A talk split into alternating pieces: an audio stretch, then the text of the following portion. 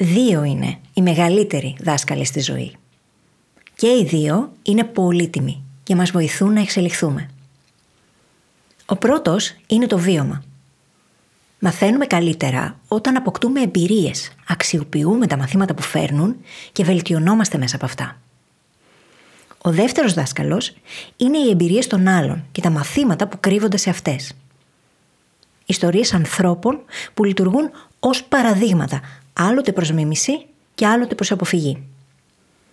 Είμαι σίγουρη ότι έχεις μια πολύ ενδιαφέρουσα συλλογή από βιώματα και εμπειρίες που σε βοηθούν να μάθεις και να εξελιχθείς.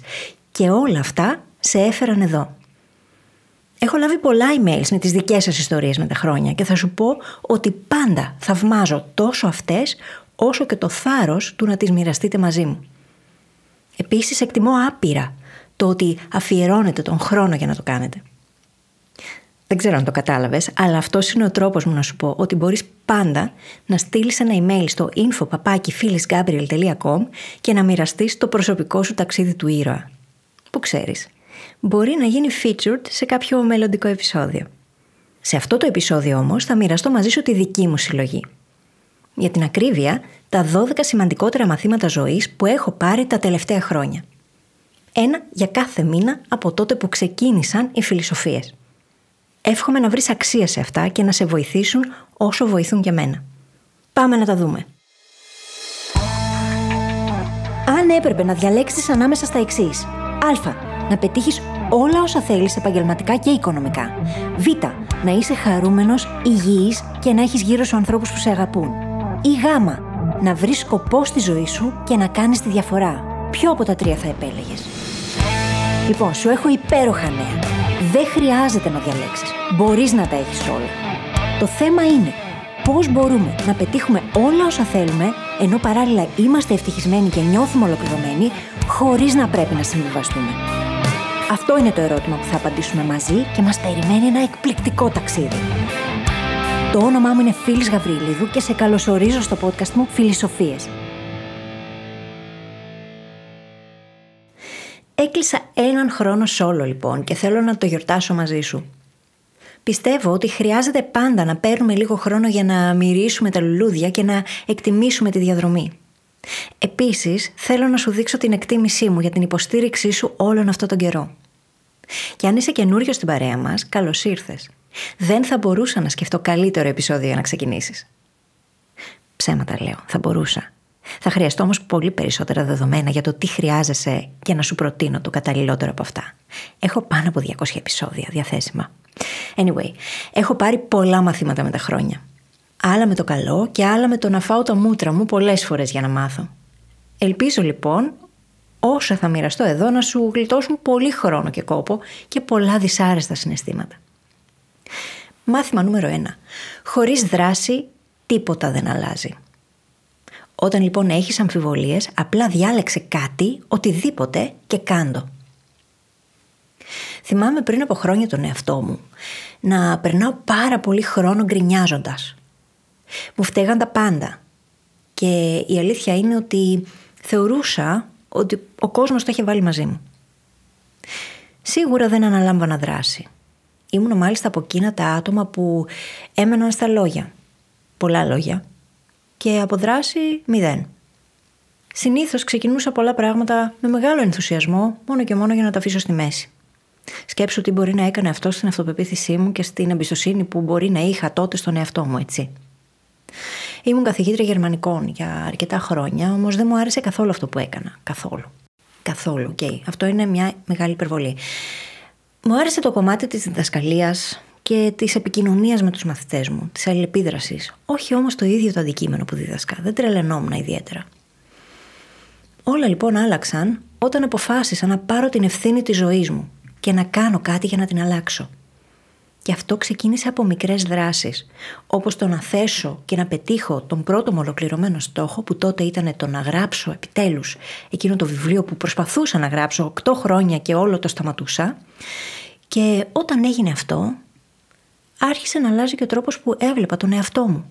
Διαπίστωσα ότι μπορούσα τελικά να ορίσω έναν στόχο που μιλάει πραγματικά στην καρδιά μου και να τον πετύχω. Και το σημαντικότερο απ' όλα ήταν ότι άλλαξε η ίδια η ταυτότητά μου. το πώς εγώ έβλεπα τον εαυτό μου. Και αυτό έγινε επειδή ανέλαβα δράση. Η δράση είναι το σημαντικό. Μπορεί να διαβάζουμε βιβλία, μπορεί να παρακολουθούμε σεμινάρια, workshops, ό,τι μπορείς να φανταστείς.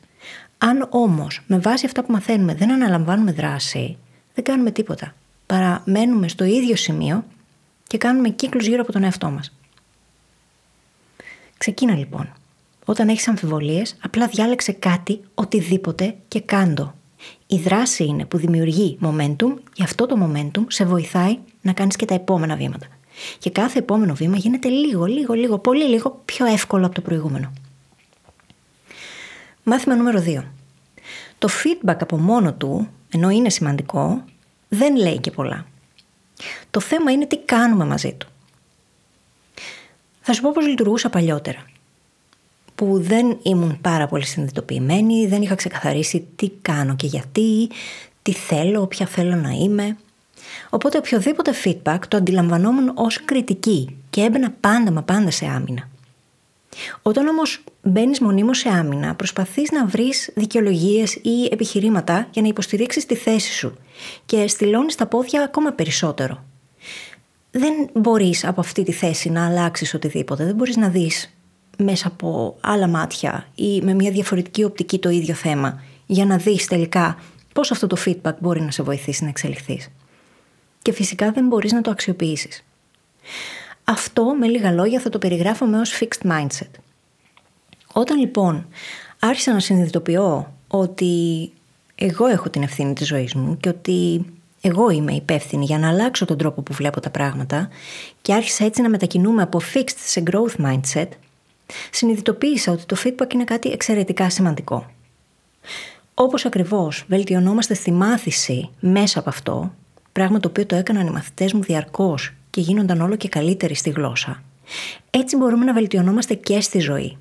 Μέσα από το να πάρουμε το feedback και να δούμε πώς μπορώ να το αξιοποιήσω, τι μπορώ να κάνω καλύτερα, τι μου μαθαίνει.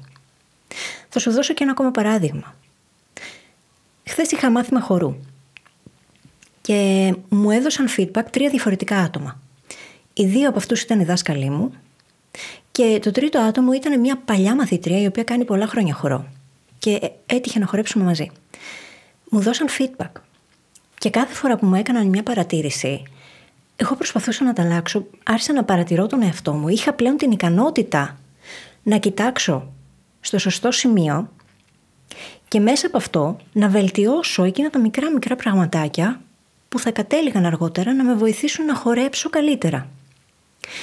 Το feedback λοιπόν, στην ουσία αυτό που κάνει είναι να μας δώσει την κατεύθυνση για να παρατηρήσουμε στο κατάλληλο σημείο την κατάλληλη συμπεριφορά και να πούμε «ΟΚ, ωραία, αυτό πώς μπορώ να το αξιοποιήσω τώρα, τι μπορώ να κάνω μαζί του για να γίνω καλύτερη ή καλύτερος». Και φυσικά, δεν είναι κάθε feedback ίδιο. Χρειάζεται να μάθουμε να διαχωρίζουμε το χρήσιμο από το μη χρήσιμο. Και πώς μπορούμε να το κάνουμε αυτό. Καταρχάς, θα σου προτείνω ένα επεισόδιο, είναι από το The Brain Hacking Academy και θα το βρεις στις σημειώσεις αυτής της εκπομπής, στο phyllisgavrilidou.com. Πέρα από αυτό όμως, και θα ακούσεις σε αυτό το επεισόδιο πάρα πολύ χρήσιμο υλικό και πολύ χρήσιμες συμβουλές, πέρα από αυτό είναι σημαντικό να γνωρίζουμε τι κάνουμε και γιατί το κάνουμε. Διότι πολλές φορές θα έρθει feedback απ' έξω, το οποίο, αν εμείς έχουμε ξεκαθαρίσει για ποιο λόγο έχουμε κάνει την συγκεκριμένη επιλογή, πιθανότατα θα πούμε ότι «ΟΚ, ευχαριστώ για το feedback, όμως δεν θα αλλάξω αυτό που κάνω γιατί το κάνω πολύ συνειδητά». Αντίστοιχα, χρειάζεται να επιλέξουμε ποιανών ανθρώπων το feedback μας ενδιαφέρει. Ποιανών ανθρώπων το feedback έχει βαρύτητα. Ας πούμε, δέχτηκα το feedback από τους δασκάλους μου, οι οποίοι είναι οι δασκαλοί μου, οπότε εννοείται ότι θα μου δώσουν feedback και θα τα ακούσω για να βελτιωθώ, και από μια μαθήτρια, συμμαθήτρια, η οποία όμως κάνει πολλά χρόνια χορό και έχει αντίληψη, γιατί έχει περάσει από εκεί που είμαι και είναι πολύ πιο μπροστά από μένα, άρα μπορεί να δει τα λάθη που μπορεί να κάνω εγώ και να με βοηθήσει. Θα δεχόμουν τώρα το feedback από κάποιον συμμαθητή μου που είναι πάνω κάτω στο ίδιο επίπεδο με αυτό που είμαι κι εγώ? Εξαρτάται. Όταν συζητάμε, για παράδειγμα, τα πράγματα που μας δυσκολεύουν και προσπαθούμε να βοηθήσουμε ένας τον άλλον, θεωρώ ότι καταλήγουμε σε πολύ βοηθητικές συζητήσεις, γιατί τότε είναι που γεννιούνται ερωτήματα τα οποία μετά μπορούμε να πάμε να κάνουμε στους δασκάλους. Όμως σίγουρα θέλεις να πάρεις feedback και έχει αξία το feedback του ανθρώπου που ήδη γνωρίζει και είναι πολύ πιο μπροστά από σένα στο συγκεκριμένο ταξίδι που θες να κάνεις. Και σίγουρα βοηθάει το να ξέρεις τι κάνεις και γιατί τότε μπορείς να διαχωρίσεις τη φύρα από το στάχι. Ένα ακόμα παράδειγμα που μπορώ να αναφέρω είναι εκείνο που πολλές φορές το έχουμε δεχτεί σαν feedback και ως Brain Hacking Academy και εγώ προσωπικά ως Φίλης, το ότι συχνά πυκνά χρησιμοποιούμε αγγλική ορολογία στα επεισόδια. Και αν το έχεις παρατηρήσει, δεν έχει αλλάξει αυτό με τα χρόνια. Είναι πολύ συνειδητή επιλογή το να μην διακόπτουμε τους συνειρμούς μας και να μην αλλάξουμε τον τρόπο που εμείς επικοινωνούμε σαν άνθρωποι, πράγμα το οποίο σημαίνει ότι χρησιμοποιούμε και αγγλική ορολογία στα επεισόδια, που σημαίνει ότι ήταν προαποφασισμένο και δεν είχαμε ιδιαίτερο σκοπό να το αλλάξουμε. Μπορεί για κάποιους αυτό να είναι ενοχλητικό. Από την άλλη, τα επιχειρήματά μας ήταν πάντα πολύ ισχυρά. Για παράδειγμα, πολλές από τις ορολογίες που αναφέρουμε και αναφέρω δεν υπάρχουν επακριβώς μεταφρασμένες στα ελληνικά. Επίσης, δεν υπάρχει αντίστοιχη βιβλιογραφία και αν κάποιος θέλει να μάθει περισσότερα, θα χρειαστεί να τις ψάξει στα αγγλικά. Και ένα τρίτο είναι ότι πάντα μα πάντα φροντίζουμε και φροντίζω να υπεξηγώ και να υπεξηγούμε. Οπότε, το ακούω ότι μπορεί να σε δυσκολεύουν τα αγγλικά, αλλά δεν είναι ότι σου πετάω απλά λέξεις τις οποίες δεν γνωρίζεις, πάντα εξηγώ. Και γι' αυτό το λόγο, αυτό το feedback το συγκεκριμένο συνήθως έπεφτε σε deaf ears, όπως τα λέγανε οι φίλοι μας οι Άγγλοι. Είδες τι έκανα τώρα εδώ, έτσι? Λοιπόν, απλά δεν το λαμβάναμε υπόψη γιατί ήταν πολύ ξεκάθαρη η απόφαση το ότι θα χρησιμοποιούμε και αγγλικές ορολογίες εφόσον φροντίζουμε για το κοινό μας με το να εξηγούμε πάντα τι είναι αυτό που συμβολίζουν. Πάμε τώρα στο μάθημα νούμερο 3. Η ποιότητα της σκέψης μας καθορίζει την ποιότητα της ζωής μας. Είναι τόσο σημαντικό το συγκεκριμένο μάθημα που θα το ξαναπώ. Η ποιότητα της σκέψης μας καθορίζει την ποιότητα της ζωής μας. Πρακτικά αυτό σημαίνει ότι από τον τρόπο που σκεφτόμαστε εξαρτάται το πώς βλέπουμε τον κόσμο, το πώς συμπεριφερόμαστε μέσα από αυτόν, το πώς ερμηνεύουμε τα πράγματα, τις καταστάσεις. Οι επιλογές και αποφάσεις που παίρνουμε εξαρτώνται από αυτήν την ποιότητα σκέψης. Και είναι τόσο σημαντική που είναι απαραίτητο, θεωρώ, για κάθε άνθρωπο να φροντίζει διαρκώς, να βελτιώνει την ποιότητα της σκέψης του. Από την άλλη όμως, χρειάζεται να θυμόμαστε ότι δεν μπορούμε να την αναβαθμίσουμε μόνοι μας. Για να την αναβαθμίσουμε λοιπόν, χρειάζεται να βρούμε τους καλύτερους δασκάλους που είναι διαθέσιμοι και να μάθουμε από αυτούς και από τις ιστορίες τους ή και από το υλικό τους. Μπορεί να είναι βιβλία που διαβάσαμε, εκπαιδεύσεις που κάναμε, courses που παρακολουθήσαμε, podcasts που ακούσαμε. Υπάρχει πλέον τόσο πολλή πληροφορία στον κόσμο που μπορεί να μας βοηθήσει να αποκτήσουμε άλλη ποιότητα σκέψης, αρκεί να ανοίξουμε το μυαλό μας. Και θα σου πω και το εξής. Διαβάζω, ακούω, μαθαίνω, παρακολουθώ συνέχεια, γιατί είναι πολύ σημαντικό κομμάτι της δουλειάς μου και πέρα από αυτό είναι πολύ φυσιολογικό κομμάτι της ζωής μου γιατί θρέφει την φυσική μου περιέργεια. Θέλω να μαθαίνω, το κάνω από επιλογή. Ναι, είμαι από αυτούς. Και ακόμα και από εκείνα, θέλω να σου πω, που δεν έμεινα ευχαριστημένη, έμαθα κάτι. Διευρύνθηκε ο τρόπος που σκέφτομαι. Είδα τα λάθη, είδα τι να αποφύγω, είδα τα αντιπαραδείγματα. Ακόμα και από δασκάλους που δεν έκαναν πολύ καλή δουλειά στο να μεταδώσουν την πληροφορία ή δεν είχαν την διδακτική εμπειρία που χρειαζόταν, έμαθα τι να μην κάνω. Και αυτό ήταν εξίσου σημαντικό με όλα όσα έμαθα.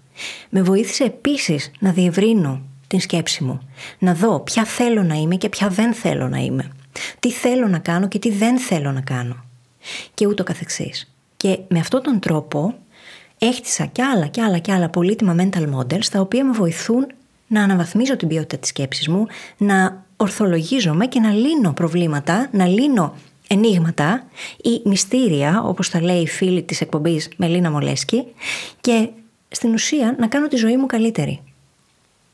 Όλα όμως εξαρτώνται από την ποιότητα της σκέψης μας. Μάθημα νούμερο 4. Αν δεν κάνεις focus, πάντα θα καταλήγεις με μεσοβέζικα και μέτρια αποτελέσματα. Αυτό το έμαθα με τον σκληρό τρόπο. Προσπαθούσα να τα κάνω όλα. Προσπαθούσα να πω ναι στα πάντα, Μάλλον δεν προσπαθούσα, το έκανα. Έλεγα ναι σε όλα. Μέχρι που κάποια στιγμή συνειδητοποίησα ότι αυτό δεν ήταν και πολύ βιώσιμο.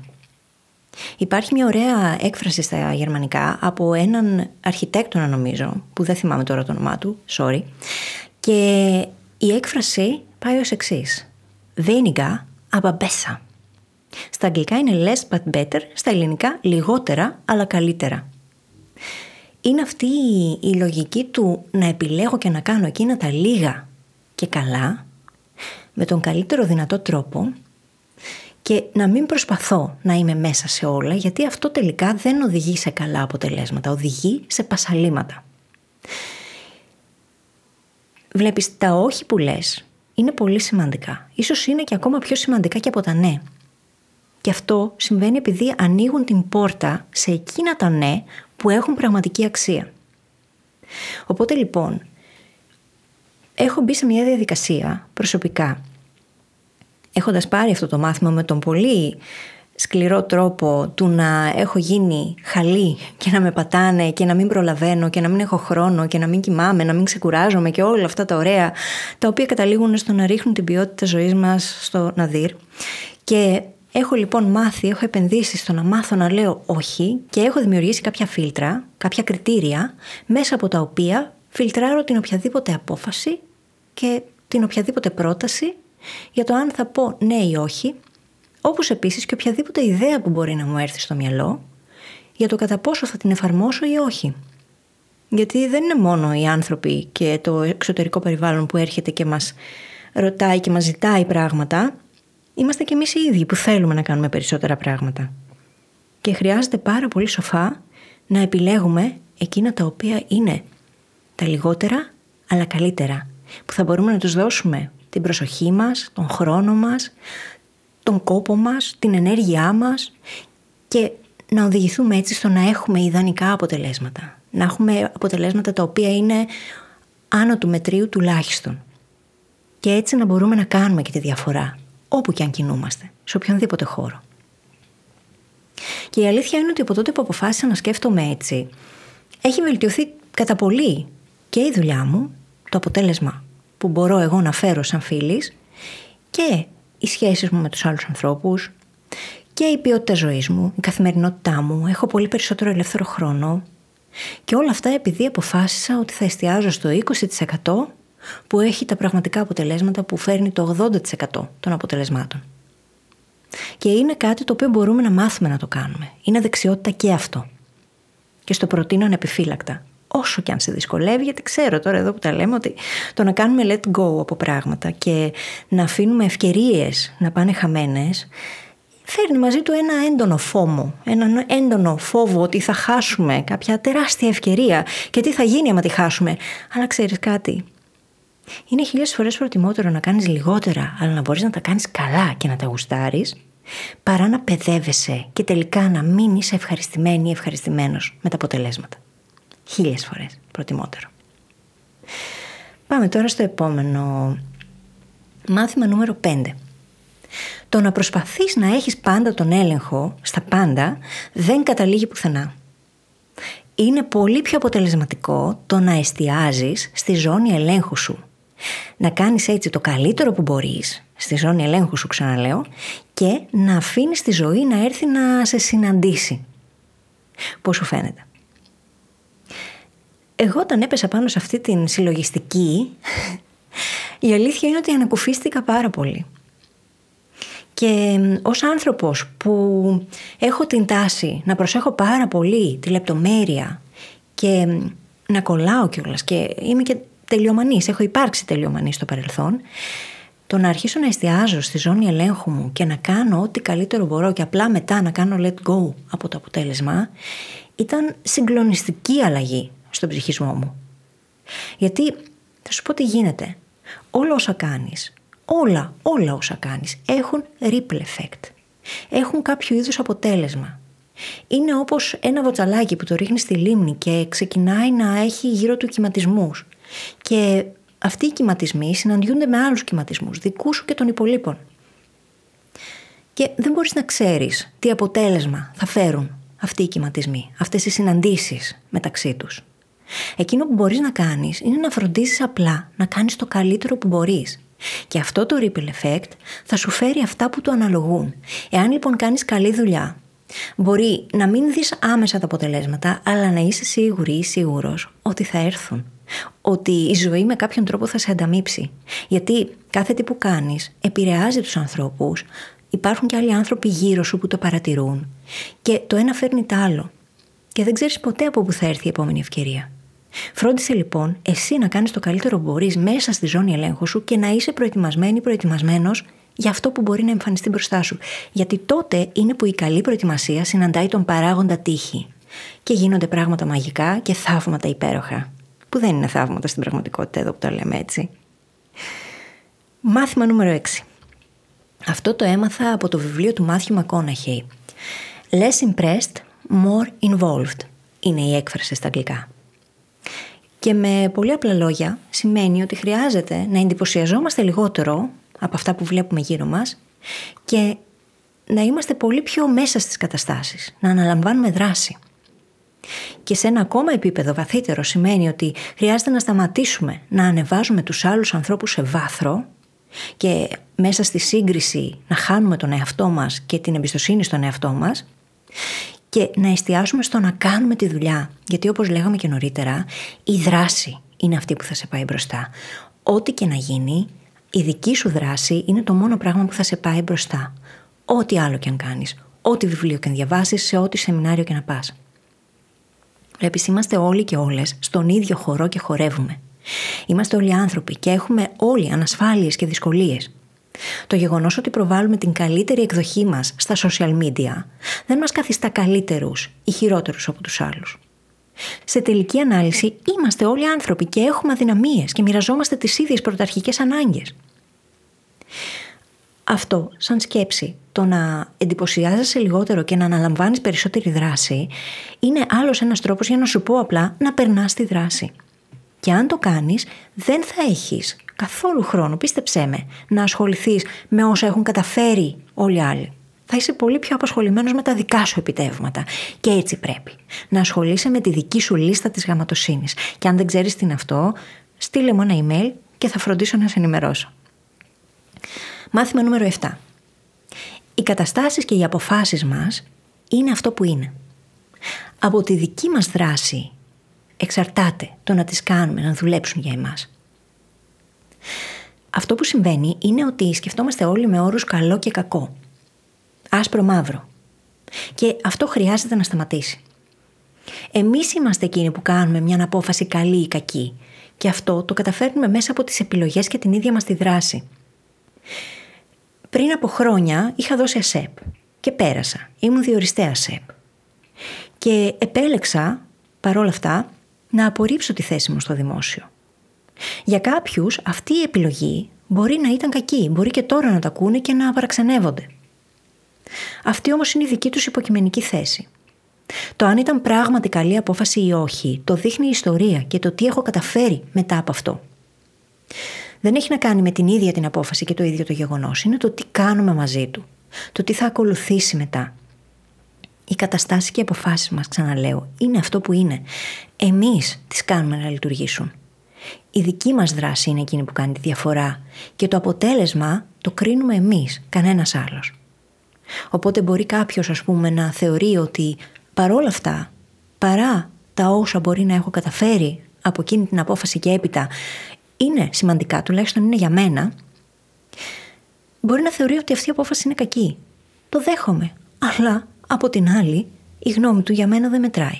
Γιατί εγώ ξέρω πολύ καλά πόσο καλό μου έκανε το γεγονός ότι πήρα τη συγκεκριμένη απόφαση και ακολούθησα αυτό που μου έλεγε η καρδιά μου να κάνω. Και εδώ που τα λέμε δεν θα ήμουν εδώ να σου μιλάω, οπότε χαίρομαι πάρα πολύ για την απόφαση εκείνη. Μάθημα νούμερο 8. Αν θέλεις να ζήσεις μια καλύτερη και πιο ευτυχισμένη ζωή με όλους τους τρόπους που μετράνε, μάθε να ζεις με ερωτήσεις. Θα σε κάψω λίγο σε αυτό το μάθημα. Λοιπόν, το έχουμε πάρει πολύ λάθος κατά την άποψή μου οι άνθρωποι. Ψάχνουμε να βρούμε τις κατάλληλες ερωτήσεις που θα μας φέρουν τις απαντήσεις που θα θέλαμε να έχουμε στη ζωή. Και αυτό που μας τρελαίνει είναι το γεγονός ότι δυσκολευόμαστε να βρούμε αυτές τις απαντήσεις. Όμως, αυτό που έχω διαπιστώσει εγώ μετά από τόσα χρόνια είναι ότι δεν είναι το θέμα να βρούμε τις σωστές απαντήσεις, αλλά να μάθουμε να ζούμε με ερωτήσεις που κάποιες φορές, τις περισσότερες ίσως, θα μένουν αναπάντητες και άλλοτε θα οδηγούν στην κατάλληλη απάντηση ανάλογα με το που βρισκόμαστε στη ζωή. Πράγμα το οποίο σημαίνει ότι αν μάθω να ζω με πολύ σημαντικές ερωτήσεις, και θα σου πω ποιες από αυτές είναι για μένα οι πιο σημαντικές, αν μάθω να το κάνω αυτό και τις δω αυτές τις ερωτήσεις σαν πυξίδα και σαν διαδικασία, θα με βοηθούν να παίρνω καλύτερες αποφάσεις και να γνωρίζω τον εαυτό μου καλύτερα και να κάνω καλύτερες επιλογές ανά πάσα στιγμή. Και ίσως οι απαντήσεις να μην είναι οι ίδιες. Το πιθανότερο είναι να μην είναι οι ίδιες κάθε φορά που θέτω το ερώτημα. Και αυτό είναι το θεμιτό. Χρειάζεται να μάθουμε να ζούμε με τις ερωτήσεις αυτές. Θεωρώ ότι οι βασικότερες ερωτήσεις που αποτελούν πυξίδα και ταυτόχρονα χρειάζεται να τις βλέπουμε ως διαδικασία είναι οι εξής. Τι κάνω και γιατί? Ποια ή ποιος επιλέγω να είμαι? Και σε ποιον απευθύνομαι? Είναι πάρα πολύ απλές και η απλότητά τους είναι παραπλανητική. Αν αρχίσεις όμως να βάζεις αυτές τις ερωτήσεις στη ζωή σου και να αρχίσεις να τις σκέφτεσαι τακτικά, δεν θα πω σε καθημερινή βάση, τακτικά, και αν μάλιστα το πας και ένα level παραπάνω και κάνεις journaling γύρω από αυτές τις ερωτήσεις, γράφεις δηλαδή τη σκέψη σου στο χαρτί, θα αρχίσεις να βλέπεις πολλά πράγματα διαφορετικά. Θα αρχίσεις να αντιλαμβάνεσαι τη ζωή διαφορετικά. Και σιγά σιγά θα έχεις μάθει με τον καιρό να ζεις με αυτές τις ερωτήσεις και αυτές οι ερωτήσεις να σου δίνουν κατεύθυνση. Και σου εύχομαι πραγματικά να το πάρεις στα σοβαρά και να αρχίσεις να το εφαρμόζεις το συγκεκριμένο. Θα με θυμηθείς μετά από λίγο καιρό. Μάθημα νούμερο 9. Οι άνθρωποι εκτιμούν τη δουλειά σου στο επίπεδο που μπορείς να την επικοινωνήσεις και να επικοινωνήσεις και την αξία που προσφέρεις. Αυτή τώρα είναι μια πικρή αλήθεια, αλλά παραμένει αλήθεια και μεγάλη αλήθεια κιόλας. Βλέπεις, οι άλλοι άνθρωποι δεν είναι υποχρεωμένοι να μυρίσουν τα νύχια τους για να αναγνωρίσουν την αξία σου. Εσύ έχεις την ευθύνη να μάθεις να την επικοινωνείς. Αν αξίζεις 10, αλλά ο τρόπος που επικοινωνείς τη δουλειά σου είναι στο 4, πώς πιστεύεις ακριβώς ότι σε αξιολογούν γύρω σου, στο 10 ή στο 4? Θα σου πω ένα παράδειγμα από τα πολλά που έχω από το coaching. Κάποια στιγμή δούλευα σε ατομικές συνεδρίες με μια κοπέλα η οποία είναι φωτογράφος. Και όταν ξεκινήσαμε μου είπε ότι έχω κουραστεί, θέλω να αλλάξω πελατολόγιο, πάντα μου γκρινιάζουν οι πελάτες μου για τις τιμές και διάφορα άλλα που είναι πολύ συνηθισμένα και τα ακούω συχνά από επαγγελματίες. Και όταν κάναμε την ανάλυση και συζητήσαμε γύρω από αυτά και αναφερθήκαμε και στις ερωτήσεις που σου είπα πιο πριν, τι κάνω και γιατί το κάνω, σε ποιον απευθύνομαι, ποιος επιλέγω να είμαι. Όταν λοιπόν κάναμε όλη αυτή την ανάλυση, της είπα, «Okay, με ποιον τρόπο εξηγείς στους πελάτες σου ποια είναι η αξία που θα πάρουν από σένα?» Και η απάντηση ήταν ότι απλά τους λέει ένα πακέτο και μια τιμή, χωρίς να αναλύσει τι περιλαμβάνει αυτό το πακέτο, τι θα πάρουν, τι θα κερδίσουν, δεν τους εξηγεί τι περιλαμβάνει όλη αυτή η συνεργασία και αναφέρει την τιμή. Και εννοείται ότι αν ακούσω απλά μια τιμή, αλλά δεν έχω καταλάβει ποια αξία κρύβεται πίσω από αυτήν, μέσα σε αυτήν, θα μου φανεί πολύ το ποσό. Οποιοδήποτε ποσό και αν μου πεις. Εάν όμως έχω κατανοήσει την αξία, τα πράγματα αλλάζουν. Δεν είναι οι άλλοι υποχρεωμένοι να μυρίσουν τα νύχια τους για να αναγνωρίσουν την αξία σου. Εσύ χρειάζεται να μάθεις να την επικοινωνείς. Και αυτό κάναμε τότε. Δουλέψαμε όλο αυτό το κομμάτι του πώς επικοινωνώ την αξία αυτού που προσφέρω και άλλαξε ο τρόπος με τον οποίο αλληλεπιδρούσαμε τους πελάτες της. Και είναι σημαντικό αυτό. Είναι σημαντικό να το θυμόμαστε. Οι άνθρωποι μπορούν να εκτιμήσουν τη δουλειά μας μόνο στο επίπεδο που μπορούμε εμείς να επικοινωνήσουμε την αξία που προσφέρουμε. Οπότε, αν παρατηρείς ότι δυσκολεύεσαι, ότι δεν περνάει το μήνυμά σου, ότι δεν καταφέρνεις να δουλέψεις με το κατάλληλο πελατολόγιο ή ακόμα αν δεν καταφέρνεις να πιάσεις τη δουλειά στην εταιρεία που θέλεις, να επικοινωνήσεις την αξία σου ως άτομο, το personal branding σου δηλαδή, ως εργαζόμενος ή εργαζόμενη πλέον, τότε αξίζει να επενδύσεις στο να μάθεις να επικοινωνείς αυτή την αξία που έχεις να προσφέρεις. Και είμαι σίγουρη ότι έχεις να προσφέρεις πολλά. Κράτα το λοιπόν αυτό το μάθημα στο νου και αν χρειάζεσαι βοήθεια είμαι εδώ για σένα. Μάθημα νούμερο 10. ό,τι και αν πετύχεις στη ζωή, οι άνθρωποι μέσα σε αυτήν είναι πάντα πολύ πιο σημαντικοί. Και τίποτα δεν έχει αξία δίχως ένα community που να είναι εκεί για να γιορτάσετε μαζί. Όταν λέω community, εννοώ τους φίλους σου, την οικογένειά σου, τους συνεργάτες σου, τους ανθρώπους που είναι γύρω σου. Και εννοώ επίσης το community το δικό μας, το Growth Academy, τους ανθρώπους που βρίσκονται εκεί, τους brain hackers. Όλους εσάς που έχετε στηρίξει τόσα χρόνια τη δουλειά μας, τη δουλειά μου, που συνεχίζετε να είστε εδώ, εσένα που με ακούς αυτή τη στιγμή. Οι άνθρωποι είναι πάντα πολύ πιο σημαντικοί. Και για μένα προσωπικά είναι μέσα στις αξίες μου πάντα μα πάντα να σέβομαι αυτό το community, να σέβομαι τις αξίες που έχω επικοινωνήσει ότι πρεσβεύω και να μην πηγαίνω κόντρα σε αυτό, να μην παραβαίνω αυτές τις αξίες. Γιατί η αλήθεια είναι ότι η εμπιστοσύνη είναι κάτι το οποίο το χτίζεις με δυσκολία και είναι εύκολο να το χάσεις. Οι άνθρωποι λοιπόν είναι πάντα πολύ πιο σημαντικοί από την οποιαδήποτε επιτυχία. Και αυτό ίσως να μην βρίσκει σύμφωνο στους πάντες, αλλά για μένα προσωπικά είναι μια μεγάλη αλήθεια.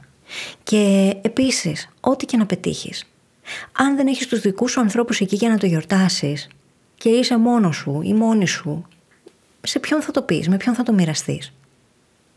Για μένα εκείνο που μου δίνει τη μεγαλύτερη χαρά, ό,τι και αν έχω πετύχει, είναι το γεγονός ότι έχω ανθρώπους γύρω μου που μπορώ να στείλω ένα μήνυμα και να πω: ρε φίλε, ξέρεις τι έγινε? Μου έγινε πρόταση να μιλήσω σε TEDx. Και όντως αυτό πρόκειται να γίνει. Ή μου δόθηκε η ευκαιρία να εμφανιστώ εκεί. Το πιο ωραίο σε αυτά δεν είναι το ίδιο το γεγονός ότι συμβαίνει, αλλά το ότι θα έχω γύρω μου ανθρώπους που με αγαπάνε για να μοιραστώ την εμπειρία. Και αυτό είναι το πιο σημαντικό απ' όλα. Ό,τι και αν πετύχεις λοιπόν στη ζωή, οι άνθρωποι σου μέσα σε αυτήν είναι πάντα πολύ πιο σημαντικοί. Μάθημα νούμερο 11. Αν δεν παίρνεις λίγο χρόνο για να μυρίσεις τα λουλούδια, τι νόημα μπορεί να έχει ζωή? Καταρχάς αυτό, σαν φράση, μου ήρθε κάποια στιγμή που ήμουν βόλτα με τον σκύλο μου, τη Λίλα. Γιατί όπως γνωρίζουμε όλοι όσοι έχουμε σκύλο, όταν βγαίνεις βόλτα υπάρχουν σε αυτή τη βόλτα πολλές στάσεις, πολλά σταμάτα ξεκίνα, όπου κάτι θα μυρίσει, κάτι θα παρατηρήσει, κάτι θα κοιτάξει τριγύρω. Και αυτό που συμβαίνει στην πραγματικότητα είναι ότι απλά ζει στη στιγμή. Μυρίζει τα λουλούδια, το απολαμβάνει. Και πόσο συχνά το ξεχνάμε εμείς αυτό. Εμείς οι άνθρωποι. Πόσο ζούμε είτε στο παρελθόν είτε στο μέλλον και ποτέ στο παρόν. Σχεδόν ποτέ δηλαδή. Κάτι που έμαθα από τον Greg McKeown, τον συγγραφέα, είναι πολύ γνωστός συγγραφέας και έχω προτείνει πολλές φορές το βιβλίο του Essentialism. Θα βάλω link στις σημειώσεις της εκπομπής στο phyllisgavrilidou.com. Κάτι που έμαθα λοιπόν από τον Greg και με ακολουθεί από τότε είναι το εξής. Μην κάνεις ποτέ περισσότερα σε μία μέρα από όσα μπορείς να αναρρώσεις, να συνέλθεις μέχρι την επόμενη. Αυτό όταν το τηρώ νιώθω ότι μπορώ να κατακτήσω τον κόσμο από άποψη παραγωγικότητας. Όταν το παραβαίνω, γιατί η αλήθεια είναι ότι η ζωή συμβαίνει, είμαστε άνθρωποι, πολλές φορές θα ξεχαστούμε μπροστά στο Netflix, όταν λοιπόν το παραβαίνω, πάντα το πληρώνω ακριβά, σε χρόνο, εξάντληση, σε μέτριο αποτέλεσμα στη δουλειά μου που μετά πρέπει να αφιερώσω ακόμα περισσότερο χρόνο για να το διορθώσω. Χρειάζεται λοιπόν, καταρχάς, να φροντίζουμε να μην το παρακάνουμε και ταυτόχρονα να παίρνουμε λίγο χρόνο για να μυρίσουμε τα λουλούδια, γιατί διαφορετικά η ζωή δεν έχει νόημα. Δεν έχει αξία να δουλεύεις μόνο και μόνο για να δουλεύεις. Δεν ήρθαμε στη ζωή μόνο και μόνο για να δουλεύουμε συνέχεια σαν τους ήλωτες. Ήρθαμε για να τη ζήσουμε. Και αυτό τείνουμε να το ξεχνάμε, ειδικά εμείς οι ενήλικες. Και εννοείται ότι όταν έχεις στο μυαλό σου να μην κάνεις περισσότερα από όσα μπορείς να συνέλθεις μέχρι την επόμενη μέρα, έχεις στο νου σου να ξεκουράζεσαι. Να βάζεις αυτό το χρόνο για τον εαυτό σου και για το να μυρίσεις τα λουλούδια σε προτεραιότητα. Και τελικά έτσι η ζωή καταλήγει να γίνεται πολύ πιο όμορφη, πολύ πιο ευχάριστη, πολύ πιο παραγωγική και πολύ πιο επιτυχημένη, θα σου πω. Είναι μεγάλη υπόθεση το να έχεις διάβγεια και καθαρό μυαλό για να μπορείς να πάρεις αποφάσεις οι οποίες θα είναι οι καλύτερες δυνατές για σένα. Και αυτό δεν γίνεται όταν είσαι μονίμως στον τροχό σαν το χαμστεράκι και τρέχεις. Και πάμε τώρα στο μάθημα νούμερο 12. Είναι το αγαπημένο μου ίσως, όμως αυτό δεν σημαίνει ότι είναι σημαντικότερο από τα υπόλοιπα, είναι εξίσου σημαντικό. Χωρίς αυτεπίγνωση δεν μπορείς να ζήσεις μια ολοκληρωμένη ζωή. Ό,τι άλλο και να κάνεις. Και αυτό που δεν συνειδητοποιούμε είναι ότι η αυτεπίγνωση δεν είναι μόνο η αυτογνωσία η λεγόμενη που συνήθως πολλοί άνθρωποι πιστεύουμε ότι την έχουμε. Υπάρχουν δύο διαφορετικά είδη αυτεπίγνωσης. Και δεν τα λέω τώρα αυτά από το μυαλό μου, είναι βάση ερευνών. Το ένα είδος αυτεπίγνωσης είναι η εσωτερική. Είναι όντως αυτό που ονομάζουμε αυτογνωσία. Είναι το να γνωρίζω ποια είμαι, τι θέλω, ποιες είναι οι ανάγκες μου, ποιες είναι οι αξίες μου, γιατί κάνω αυτά που κάνω. Είναι όλα αυτά τα πράγματα τα οποία στην ουσία με βοηθούν εκ των έσω να με γνωρίζω. Και από την άλλη υπάρχει η εξωτερική αυτεπίγνωση. Πρόκειται για εκείνο το είδος αυτεπίγνωσης που μας βοηθάει να καταλάβουμε και να είμαστε σε επαφή με το πώς οι άλλοι μας αντιλαμβάνονται, με το πώς οι άλλοι βλέπουν τις επιλογές μας και τις συμπεριφορές μας. Και όταν υπάρχει ισορροπία ανάμεσα στην εσωτερική αυτεπίγνωση και την εξωτερική, τότε ο έξω κόσμος με τον μέσα συγκλίνουν και μπορούμε να πάρουμε πολύ καλύτερες επιλογές, γιατί έχουμε πραγματική αυτεπίγνωση. Συνήθως μένουμε μόνο στην πρώτη, μόνο στο κομμάτι της αυτογνωσίας, και εκεί το χάνουμε κάπως, ειδικά όλοι εμείς που ασχολούμαστε με journaling, κάνουμε ψυχοθεραπεία, κάνουμε τέτοια πράγματα. Δεν είναι όμως μόνο αυτό, γιατί όπως λένε και στην ψυχοθεραπεία, το τραύμα είναι πάντα σχεσιακό. Δεν προκαλέσαμε από μόνοι μας το τραύμα. Προήλθε από κάποια σχέση, από κάποια αλληλεπίδραση που είχαμε στη ζωή μας.